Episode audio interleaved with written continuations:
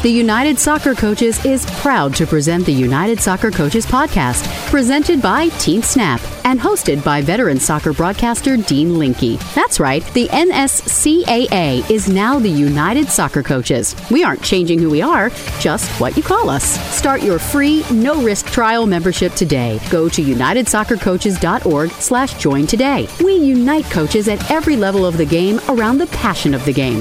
Now, here's our host, Dean Linke. I am Dean Linke, and happy holidays to each and every one of our members of the United Soccer Coaches, and happy holidays to all of the great staff at the United Soccer Coaches. I want to thank all of them under the direction of Lynn Berling-Manuel, Kurt Austin, Ashley Goodrich, Sean Chevrolet, Ian Barker, Rob Kehoe, Jeff Van Duzen, Steve Veal, Pat Madden, everybody at the United Soccer Coaches, all fantastic. As you know, these shows leading right up to the 2018 United Soccer Coaches Convention in Philadelphia Philadelphia will be focused exclusively on the convention. And today we'll do that in a little different matter. The National Women's Soccer League enters its sixth season. And once again, the NWSL draft will be held at the 2018 United Soccer Coaches Convention. So Amanda Duffy with the NWSL will kick off the show. Alexi Lalas will be at the convention interacting with folks, talking about the presidential race for U.S. soccer. He'll be part of the draft coverage for Fox Sports for Major League Soccer and so much more. Alexi Lalas will be on the program. Anson Dorrance, a regular on the podcast, will be inducted into the United Soccer Coaches Hall of Fame on Friday night, along with Bruce Arena Anson is here. And despite the fact that there'll be more than 10,000 people at the convention, there'll be several hundred first time attendees. Jeff Van Duzen was on last week. Ralph Polson, former president of the United Soccer Coaches, 35 years as a collegiate coach. He and Jeff Van Duzen on Wednesday night and Thursday morning have a great session for first time attendees on how to manage the enormity of the convention. Ralph will wrap up the show. It's another good one and it starts after this message from Team Snap. Does managing your club or league feel like a second job? If so, you might need some help. With Team Snap, you can get it. Their customers save up to 15 hours each week on tasks such as communication, registration, scheduling, and more. Plus, everything you need is online, which means no more trips to the bank, no more lost checks, and no more colossal spreadsheets. Bring your club or league into the 21st century with Team Snap. Go to teamsnap.com to learn more.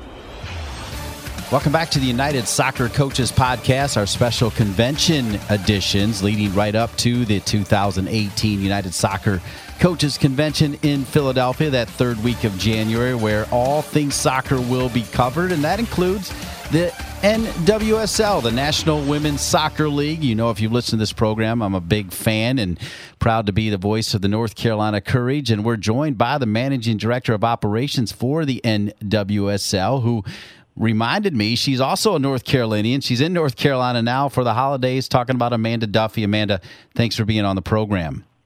Thanks for having me, Dean. Obviously, Amanda, you will be front and center as always at the convention. That includes your draft. Tell us when and where the draft will be in Philadelphia, please.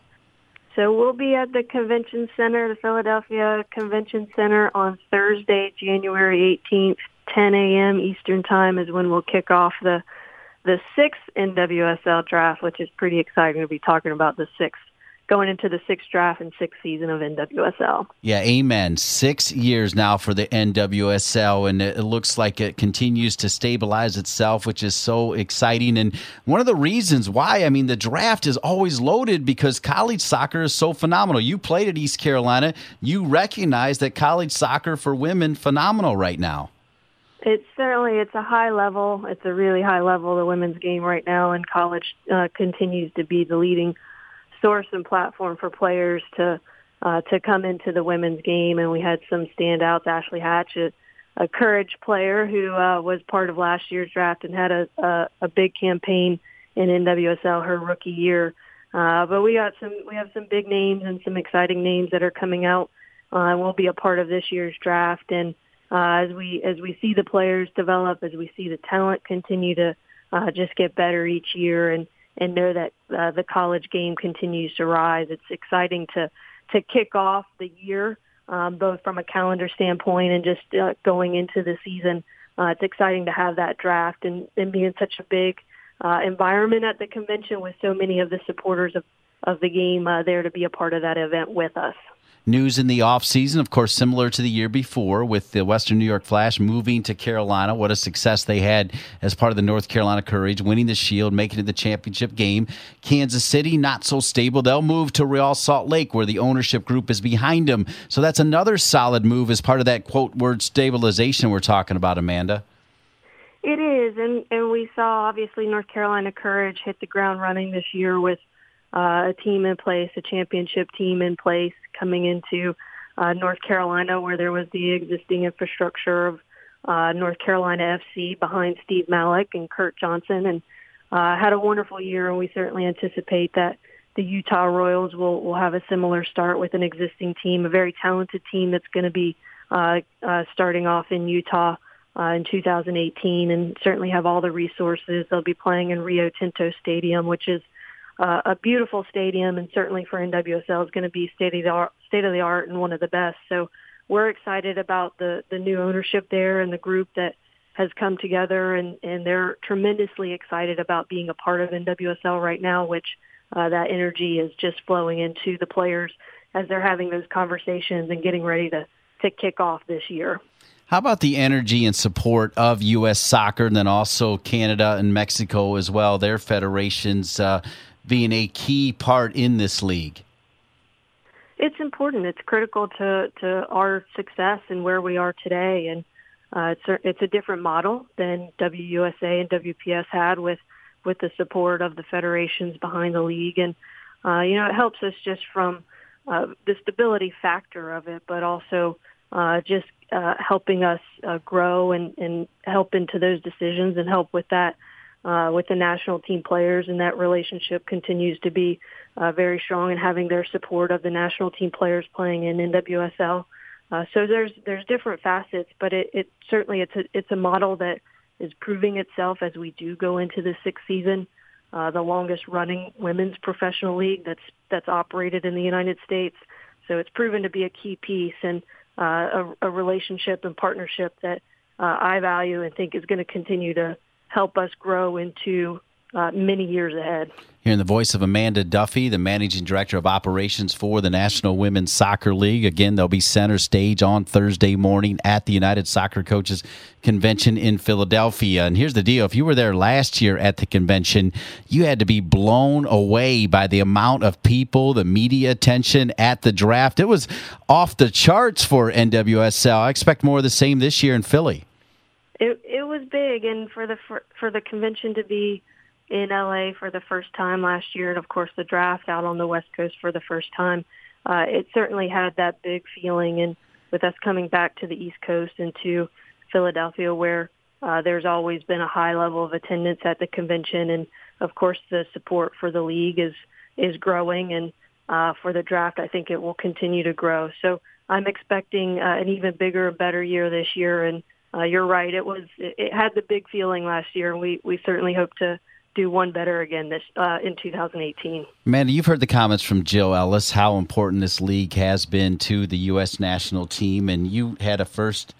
Uh, I mean, the best seat in the house actually watching how the NWSL helped the U.S. women's national team. I feel like last year more than any other year, the U.S. women's national team stars and the future stars really stepped up during league play it was fun to to watch that, and it is. This, this league is uh, proving to be invaluable in allowing, giving the players the platform to come in in the next level environment and compete day in and day out uh, with the best players, not just here in the United States or North America, but around the world. And I and I uh, would argue with anyone who says that uh, if we don't, if that might think that we don't have the most talented and competitive league top to bottom, uh, it compared to NWSL. So every game matters. Every game is important, and every game is an opportunity for every player in this league to to get better and compete with the top players. So it's uh, we've seen the the level continue to rise, and the parity, of course, is is there across the league, and it does put the players in position to continue to grow, and and I think is is proving itself with the national team and uh, giving Jill and, and the national team staff an opportunity to look at uh, these top players and uh, across the across the league and, and find that talent that's going to fit uh, and give the national team the best opportunity for success. A couple more questions with Amanda Duffy, the managing director of operations for the National Women's Soccer League kind enough to join us here for our United Soccer Coaches Convention podcast. And you talk about the players, the coaches are getting better and better in this league. Of course, you know, Paul Riley in North Carolina, back to back as well. And he's actually from Philadelphia, so he'll be right at home. Uh, I guess he's from Philadelphia by way of England, of course, but he'll be right at home there. And the great thing is, after the draft, they can join in, right? And he'll be doing a session. They can also participate in some of the, the clinics and even grow more at the convention. That's right. We we have some of the best coaches uh, in the country and of course around the world here in, in WSL, and uh, you know we have a group that that uh, has been committed to the league and committed to the women's game, and uh, you know right now with uh, as we are today, we have three female head coaches in the league, which is the first to have that that many at one time, which is exciting and um, and, and certainly going to help the growth of, of the players in the league and in a direction we, we want to go. But, uh, you know, the, there's some really talented coaches that uh, have been successful at many levels uh, from youth up to uh, international level. So we're excited about that and happy that our players have the ability to learn and develop under their guidance in, in, in WSL. That's so well said. Laura Harvey, one of those three female coaches. She'll be featured on next week's United Soccer Coaches Convention podcast. Finally, Amanda, as a, a former player in high school, someone that grew up actually rooting for the original Carolina Courage that played in Chapel Hill and at SAS Stadium. You went on to East Carolina to play. Then you were with the Wings and Hampton Roads, even played overseas just a little bit, I believe. When you think about uh, two things as part of this league the development, and we already covered it, of the U.S. national team, right, and what that means, but then also probably just as important, and maybe you'll even say more important, the ability to have great role models because you experienced it for all these young girls playing soccer today. It's it's it's fantastic to be a part of that and to be in a leadership position right now within WSL, but certainly do understand the value and and impact of it, and uh, really, and just as important too, just the opportunity for for women to continue playing after uh, the college level and stay here in the United States and play in environments that are are teaching them and showing them what that professional environment really looks like. And having been a part of uh, the game both on the men's side and the women's side, to see some of the fan development happening on on the women's side of the game and um, the maturity that's happening in the evolution of the women's side of the game is exciting to see, exciting to be a part of, uh, and to have all of that as these females and these women continue to grow and evolve also as professional athletes and understand the importance and value of being a role model to uh, young girls and younger younger players that are uh, looking up to them. It's great to to have that opportunity and ability to um, to position them uh, how they are right now in in in, in WSL. Great interview. If people want to learn more about the National Women's Soccer League and their sixth season, where can they go, Amanda? NWSLsoccer.com. And uh, we look forward to seeing everyone at the draft uh, just less than a month from now. It's going to be here before you know it. Amanda Duffy, the managing director of operations for the NWSL. Amanda, thanks for being with us this holiday season and wishing you a happy and successful 2018. Thanks so much, Dean. Okay, the NWSL draft will take place at the 2018 United Soccer Coaches Convention in Philadelphia. So will the Major League Soccer draft. For more on the latest with U.S. soccer and Major League Soccer, the great redhead, Alexi Lalas superstar for the USA, joins me next. Looking for ways to improve your training sessions? Kwik Goal has supplied the highest quality soccer goals, seating, field, and training equipment for over 30 years. From backyards to the world's greatest pitches, Kwik Goal has products essential for every level of the game. As an official partner to the United Soccer Coaches and technical partner to U.S. Soccer, Kwik Goal knows what equipment you need to take your game to the next level. Visit kwikgoal.com to satisfy all your equipment needs. Now, once again, here's your host, Dean Linke. This is the United Soccer Coaches podcast presented by Team Snap. It's our special United Soccer Coaches Convention editions leading right up to the convention in Philadelphia. And I want to thank Amanda Duffy from the NWSL. Now, we'll talk a little bit more about U.S. soccer, the presidential race, which will take center stage at the convention, Major League Soccer, which will have their draft as well as the convention. And to do that, big time personality, almost 100 caps for the USA, an analyst for Fox Sports and one of the go to guys when you want an opinion on the status of soccer in this country, talking about the big redhead, Alexi Lalas, who joins me now. Mr. Linky, how are you? uh, a happy or uh, Merry Christmas uh, to all of you out there that uh, do celebrate, and uh, happy holidays as we finish up what uh, I think everybody recognizes has been a very interesting on and off the field uh, a year of soccer, that 2017. Amazing, amazing. How you doing? I'm doing great. You know, that's a great uh, lead into why we want to spend the next you know 14 minutes with you, Alexi, talking about this past year, and then really talking about what's going to take place at the convention in Philadelphia, where everybody that's running for U.S. Soccer is going to have a forum, and the election to follow after that. Uh, as we're here with Alexi Lalas, 96 caps, nine goals. All right, Alexi, let's start with this uh, race for president of U.S. Soccer. And first off, just give us your general overall thought of the fact of Sunil stepping down and new leadership coming in. Well, I think it opens up uh, the uh, space for uh, not just new people, but I think some new ideas, and that in itself, I think, is going to be um, a positive. Uh, you know, I mean, look, this is this is something that for a number of elections nobody really cared about, and that fateful day when the U.S uh, failed to even get a point against Trinidad and Tobago. I mean, look, there are a lot of people that recognize the opportunity. They recognize that Sunil was vulnerable, and that obviously came to fruition with him deciding not to run. Um, and he also, I think, they also recognized that there was uh, an opportunity for someone new to come in and be the president of U.S. Soccer, the likes of which hadn't existed before. Um, and look, uh, I, I don't blame them for being opportunistic and recognizing that that opportunity was there and taking it. And there's a reason why we have so many candidate, candidates right now, and very, very different types of candidates in terms of their background. Obviously, some have bigger names than others. Some have been involved in soccer in traditional ways, some non-traditional ways.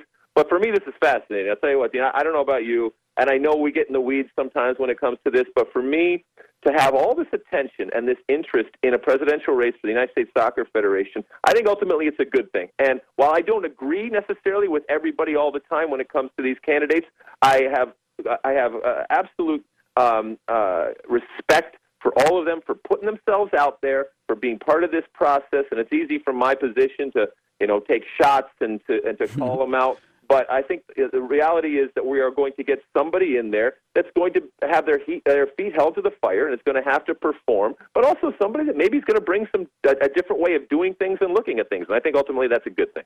It's great that you mentioned it gives you a platform to take some shots because now you have a bigger platform because Eric Wynalda had to step aside, Kyle Martino had to step aside over at NBC. so now even a, a bigger platform. Start with those two folks uh, and their chances. I mean, you know Eric as well as anybody, perhaps uh, better than you want to. Talk about uh, first Eric Wynalda. Well, well, first off, just just so everybody understands, um, you know, when we react to these candidates and things that they say and that they do through this campaign, keep in mind that it's unlike the presidential re- election or many many other elections.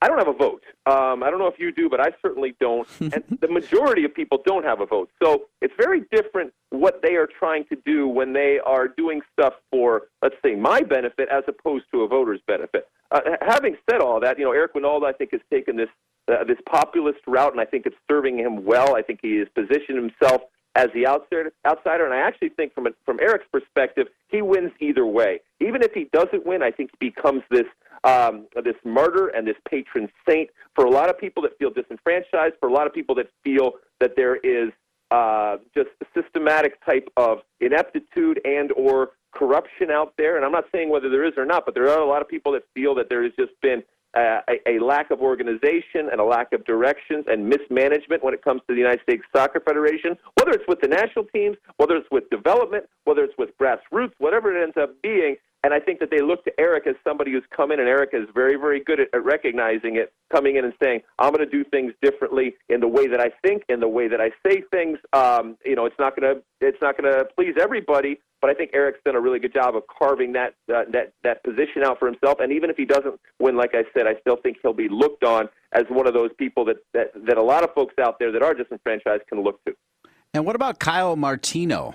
Uh, you know, look, I've known Kyle for a long time. Uh, played against him. I I, I, uh, I traded for him actually when I was with the Galaxy. Uh, brought him in. This is a smart guy. Uh, and look, a lot of us on on television, um, you know, have the benefit of being in front of a camera and having to talk consistently. And I think whether it's Eric or whether it's Kyle, um, I think they've used that to their advantage. And I think Kyle has come out with some really interesting things. And I think if I'm not mistaken, he's going to come out uh, in the next couple of weeks with a full platform. And at that point, I think you'll be really you'll really be able to judge what Kyle is, what Kyle isn't. He's much more of a of a centrist, if you will, in, in in the way that he is approaching, at least the way that I see that he's approaching.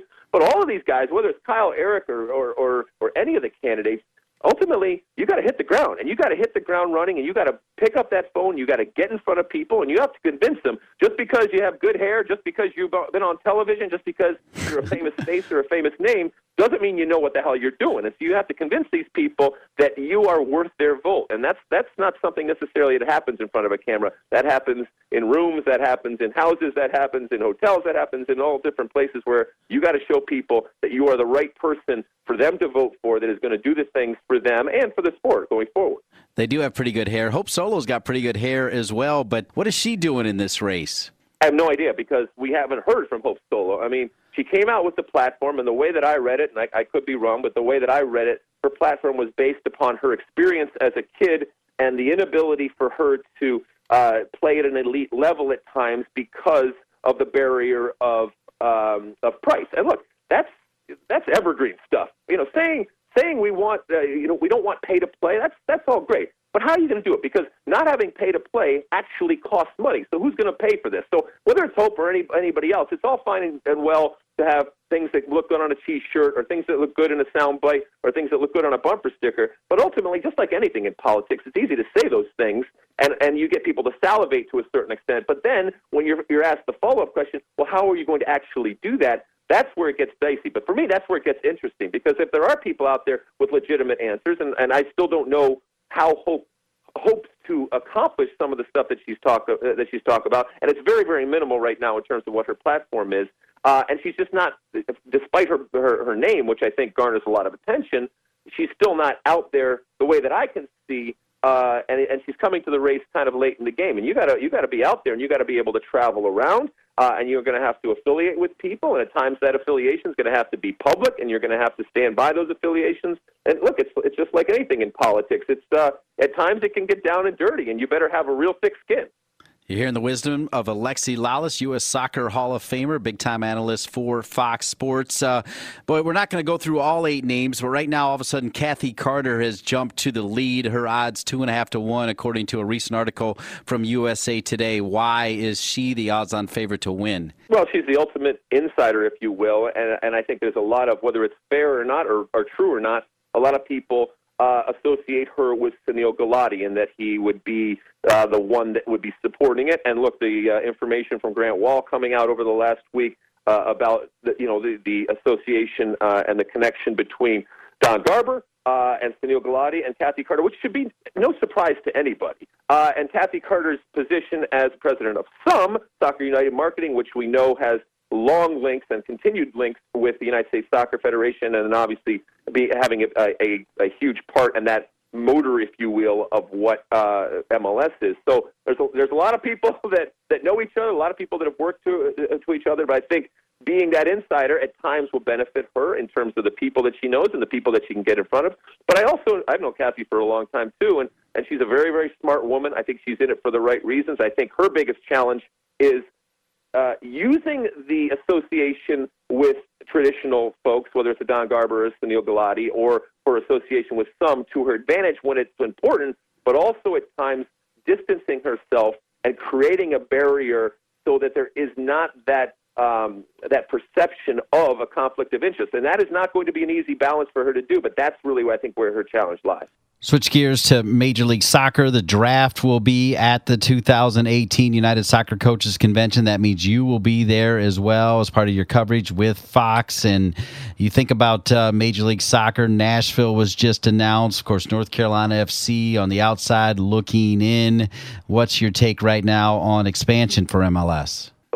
Nashville did. Uh, Nashville very, very quickly, with a combination of timing, uh, incredibly uh, committed, deep pocketed local ownership and outside ownership. Obviously, the stadium situation, the support from uh, support from the community, all of those things combined made it made it a slam dunk. So much so that when they were going to announce two, they elected to only announce one. Nashville was the only one they were, they were going to announce. So they're going to announce another one between the three of the finalists of Detroit, Sacramento, uh, right now in Cincinnati. But when you're looking at soccer hotbeds, obviously that area is a soccer hotbed, has been for a number of years, but that doesn't necessarily mean it's right uh, for an MLS team. But look, let's let's be honest. Ultimately, if there are communities that support the game, and if there are communities that have deep pocketed ownership, and this is a billionaires club right now. This isn't a hundred million dollar uh, uh, uh, ownership type of situation in MLS. You got billionaires out there if you have a, a, a community that supports soccer and you can get yourself a stadium situation,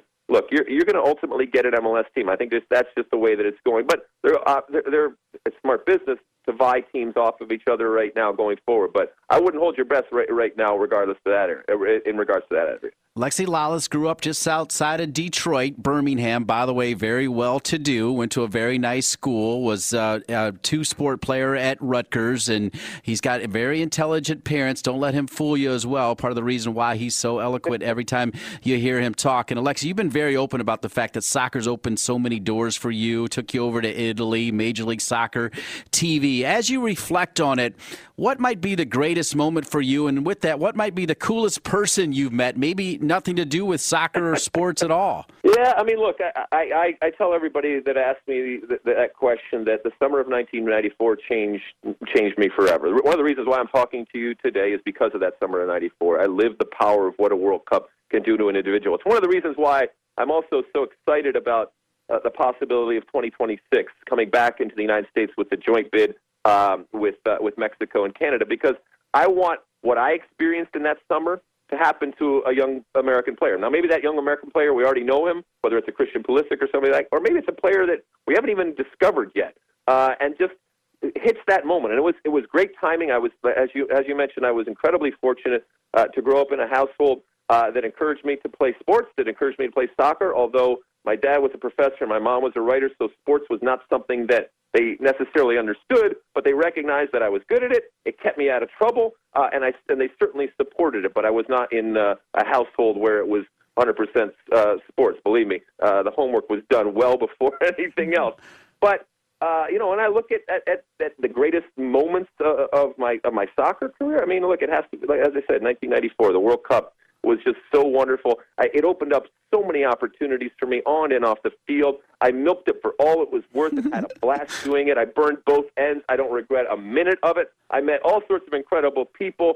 Um, you know, a lot of uh, you know, I'm a big uh, a guy that's heavily into music, and I still play music. So anytime I was a- I was able to meet uh, guys that I grew up watching uh, and, and girls that I grew up watching, and, and uh, it, that was that was always for me the coolest part of any type of notoriety or any type of fame that came. You're able to meet from from my perspective uh, musician. All right, Alexi, I saw you on the Stuart Holden uh, uh, game that uh, was raising money for Houston. You a couple sliding tackles there. Looks like uh, you still got it, my man. Uh, yeah. So you know, I uh, at some point, if you can't catch him, then you gotta just you just have to take him down. And there was because Stu invited me in, and look, it's it's a wonderful city, and if Stuart Holden tells you to do something, you do it. I got so much respect for all the work that he did down there, and uh, you know, for his for his community. But once I got on the ground, I looked around and I said, Stu, uh, I could be mistaken here, but I think I am the only defender of the bunch. and uh, I looked around, and you got, you know, Dwayne De Rosario, obviously Stuart Holden. We are speaking of Kyle Martino down there.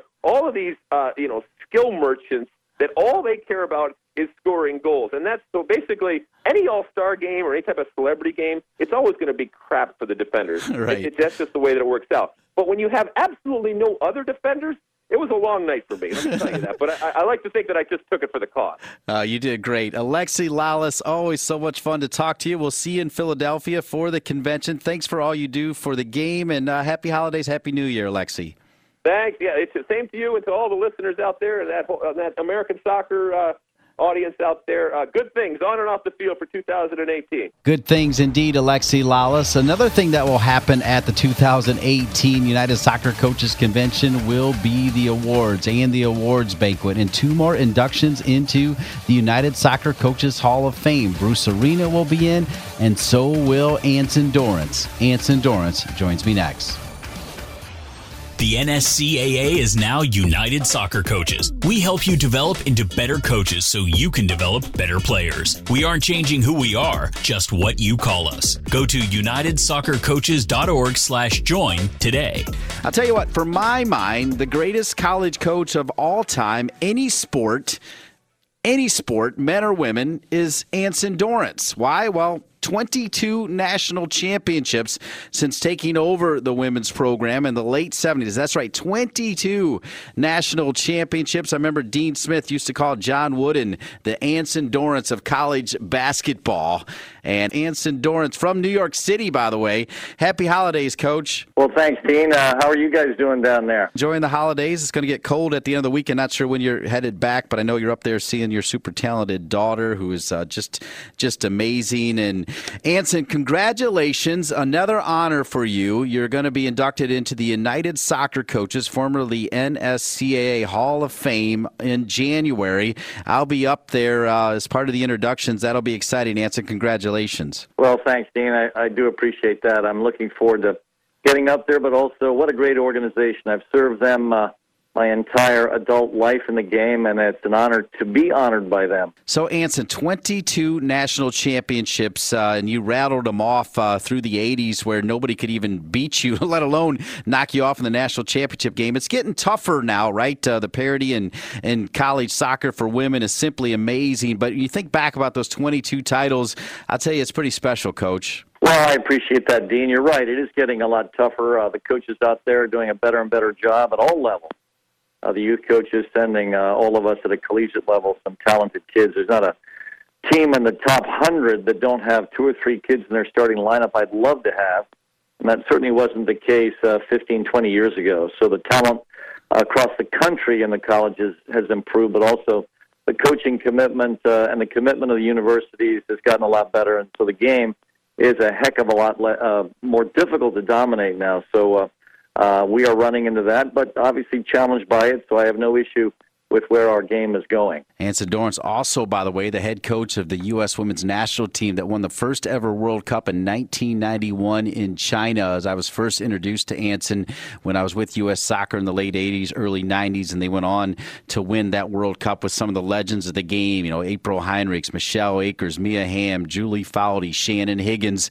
Uh, what a team, right? That team was uh, as good as it gets. Well, they were. They were a fabulous team, and uh, uh, now they're sort of referred to as the 91ers because, of course, that was the year 1991 when we won that championship in Guangzhou, China. And now what's really cool for me is to look at the alumni of that group uh, are scattered across the uh, soccer spectrum, all still uh, participating in various leadership functions uh, in the game. And I'm very, very proud to have been a, a part of that uh, championship run in 1991. You're hearing the voice of Anson Dorrance. Anson, you heard me uh, with that tease about uh, how Dean Smith, you know, called uh, John Wooden the Anson Dorrance of college basketball. But you were able to interact with Dean Smith, and he let you come into practice. I think Roy Williams does the same, and you've written some books talking about Pete Carroll. Talk about the coaches that have made a difference in all of your success. Well, yeah, I think we certainly have to start uh, probably with uh, Marvin Allen, the gentleman I played for at UNC, and he was a, a, a part-time soccer coach, a full-time instructor in our physical education department at the university. And the only reason I got the job at UNC, honestly, was because of him. Uh, he saw something in me I never really saw.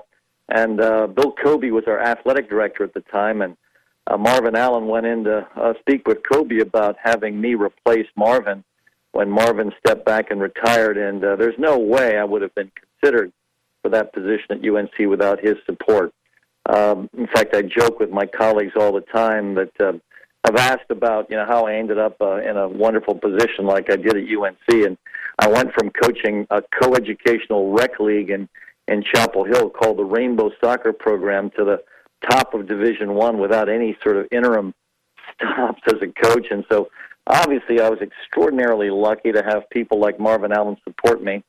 And I got into that job with no history, uh, and I've I've loved it. And of course, at first I was just the men's coach at UNC, and then uh, when they were making my position full time, Bill Cobey asked me to coach two teams, a, a fledgling women's club uh, that was an excellent and well organized club, uh, was petitioning for varsity status, and so he asked me if uh, I wouldn't mind coaching both, and he'd make my position full time. I was a law student at the time, and and I told him, sure, I'd love to, you know, try to coach both while I was finishing my law degree, and and then of course uh, finishing the law degree became impossible with the two teams, and I was I was thinking my wife was going to, you know, get rid of me. She thought was, she was going to marry this, you know, successful attorney, and now she was going to be stuck with a soccer coach. But I went home and said, honey, you know, uh, something's got to go. I was getting four to six hours sleep at night, and it just wasn't working. And she knew that I was going to drop, and I, I dropped out of law school. And and of course, I have loved every day of my coaching uh, life, and coached both teams actually, men and women, for ten years. And then uh, uh, since uh, 1989, just the women. And of course, in that stretch, as you pointed out, Dean, uh, I had a shot at coaching the U.S. women's national team as a part-time national coach, and absolutely loved that. And when I was hired, we had never won a game in international competition. And then uh, five years later, we were uh, the first world champions.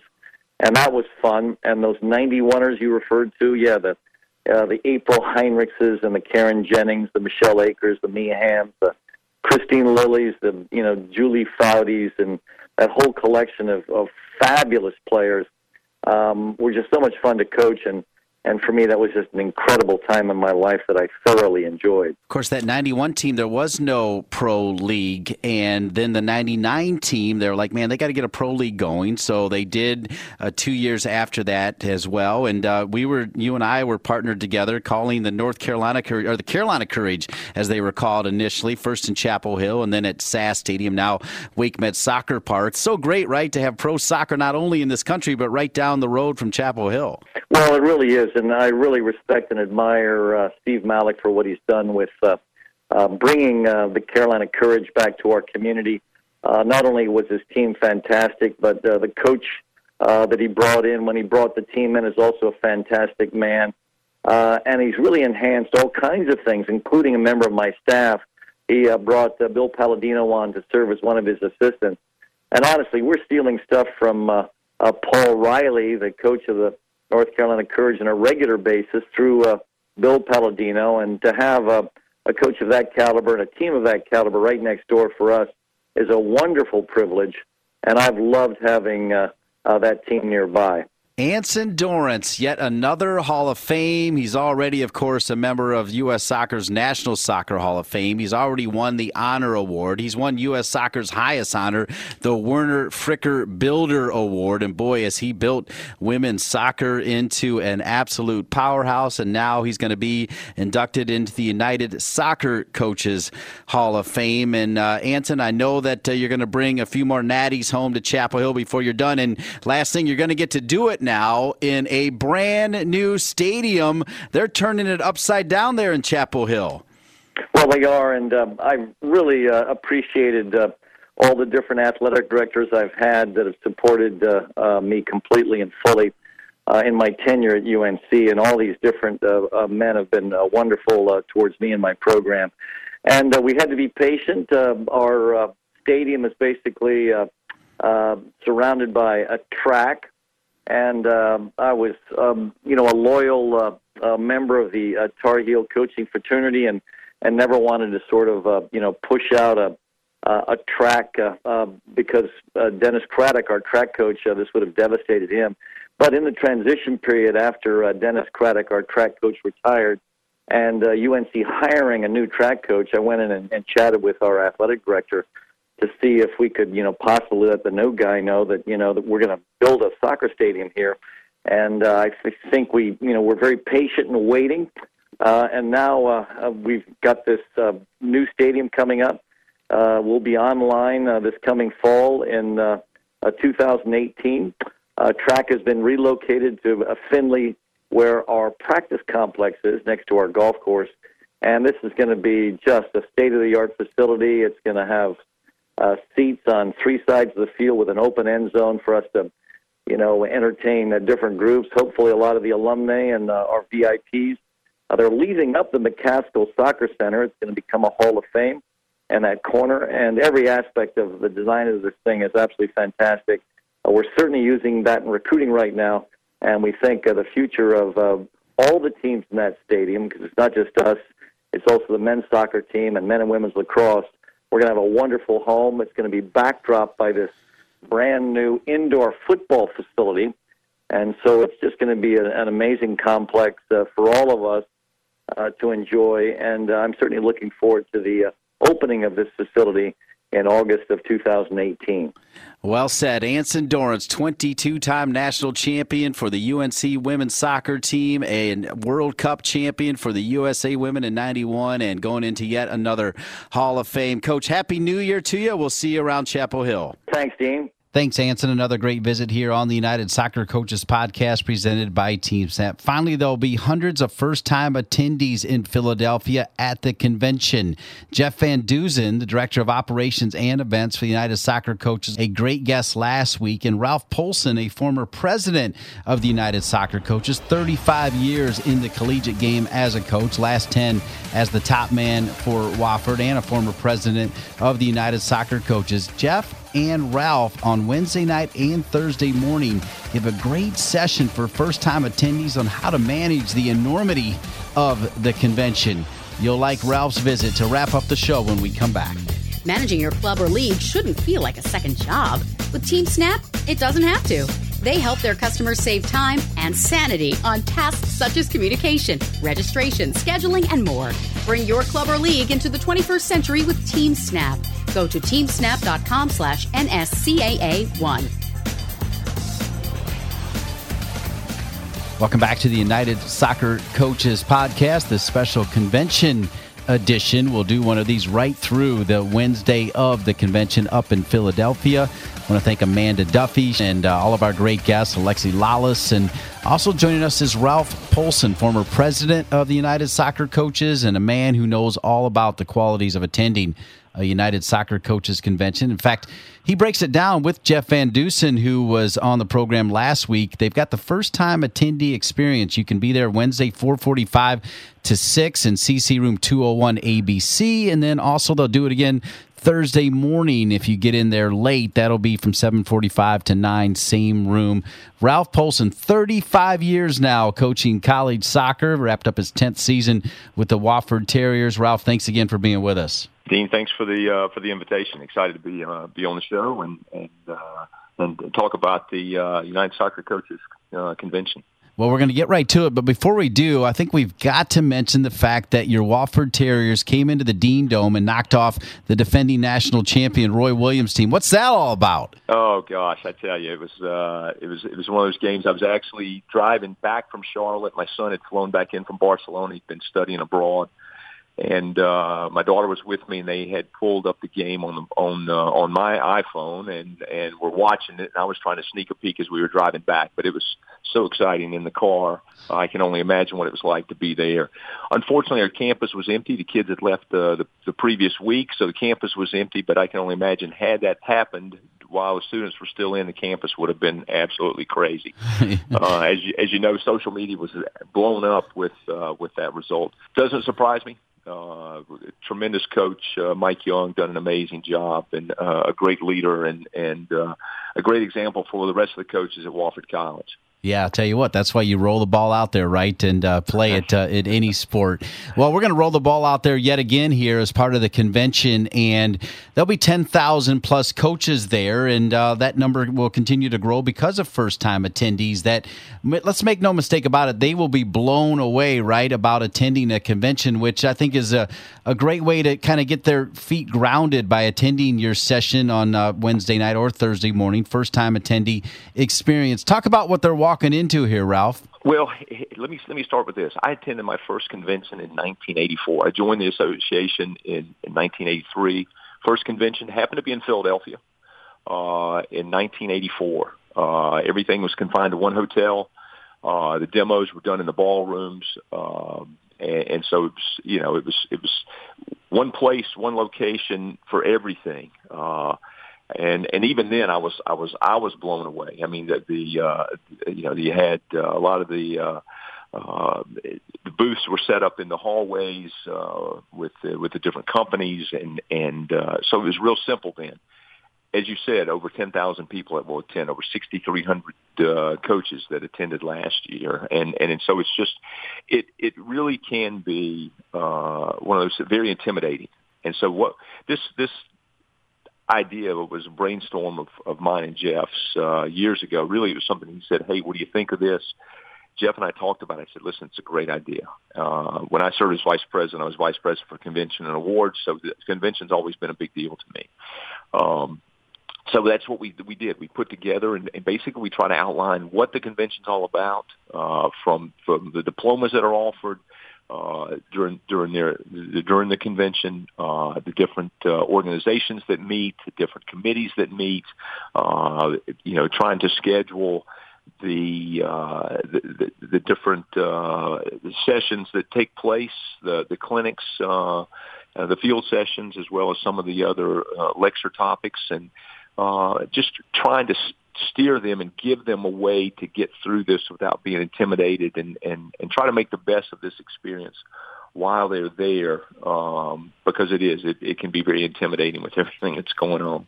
Because one of the things you got to do, right, you got to manage your time effectively to be able to soak everything in, right, Ralph?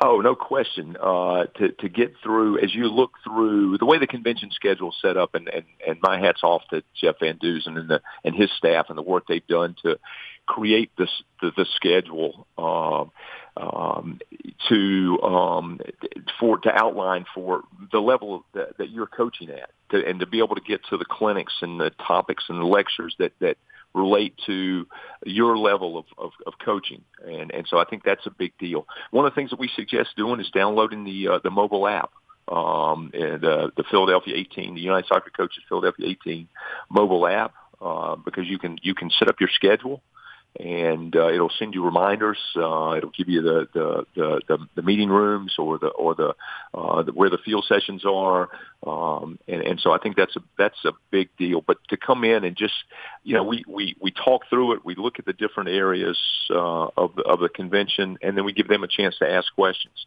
and I think that's a big deal uh, to just to get them comfortable uh, in that environment. Uh, usually on Wednesday we'll have you know 200 200 uh, or so uh, first-time attendees, and then we'll have another large group on uh, on uh, Thursday morning as well. So.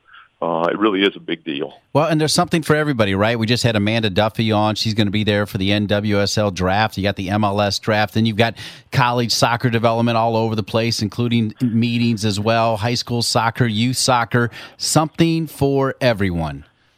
Oh, no question. And and you know one of the one of the uh, um, big parts of the convention is is uh, are, are the awards programs that we that we provide. Um, and uh, so many of the attendees uh, want to be a part of that from our uh, our All Americans to our Coaches of the Year. Um, it's uh, you know, and and and the, the different college, like the college coaches reception, the uh, the high school breakfast, uh, uh, the reception for coaches of women. Uh, so it's really a, a, a big deal to uh, uh, to try to make them aware of, of everything that the convention provides, and then help them uh, uh, learn to establish a schedule so that they can make the most of uh, this this first time experience. Ralph Polson, former president of the United Soccer Coaches, the man wears his emotions on his sleeves. He's passionate about the United Soccer Coaches indeed. And if you want to know if you're a first time attendee, be sure to visit them on Wednesday night or on Thursday morning. They'll set the table for you. Ralph, thanks for all you do. Thank you, Dean. Yes, indeed. Thank you, Ralph. Also, thanks Amanda Duffy from the NWSL, Fox Sports, Alexi Lalas, and Anson Dorrance, who will be inducted into the United Soccer Coaches Hall of Fame. Happy holidays, everybody. Happy New Year. We'll be back with you next week for another special United Soccer Coaches Convention edition of the United Soccer Coaches Podcast, presented by TeamSnap for everybody at the United Soccer Coaches I'm Dean Linke. Thanks for listening. By being a member of the United Soccer Coaches, you are a part of the world's largest network of soccer coaches. Here, you can find coaches who are passionate about bettering themselves and their players. Go to UnitedSoccerCoaches.org to find out more.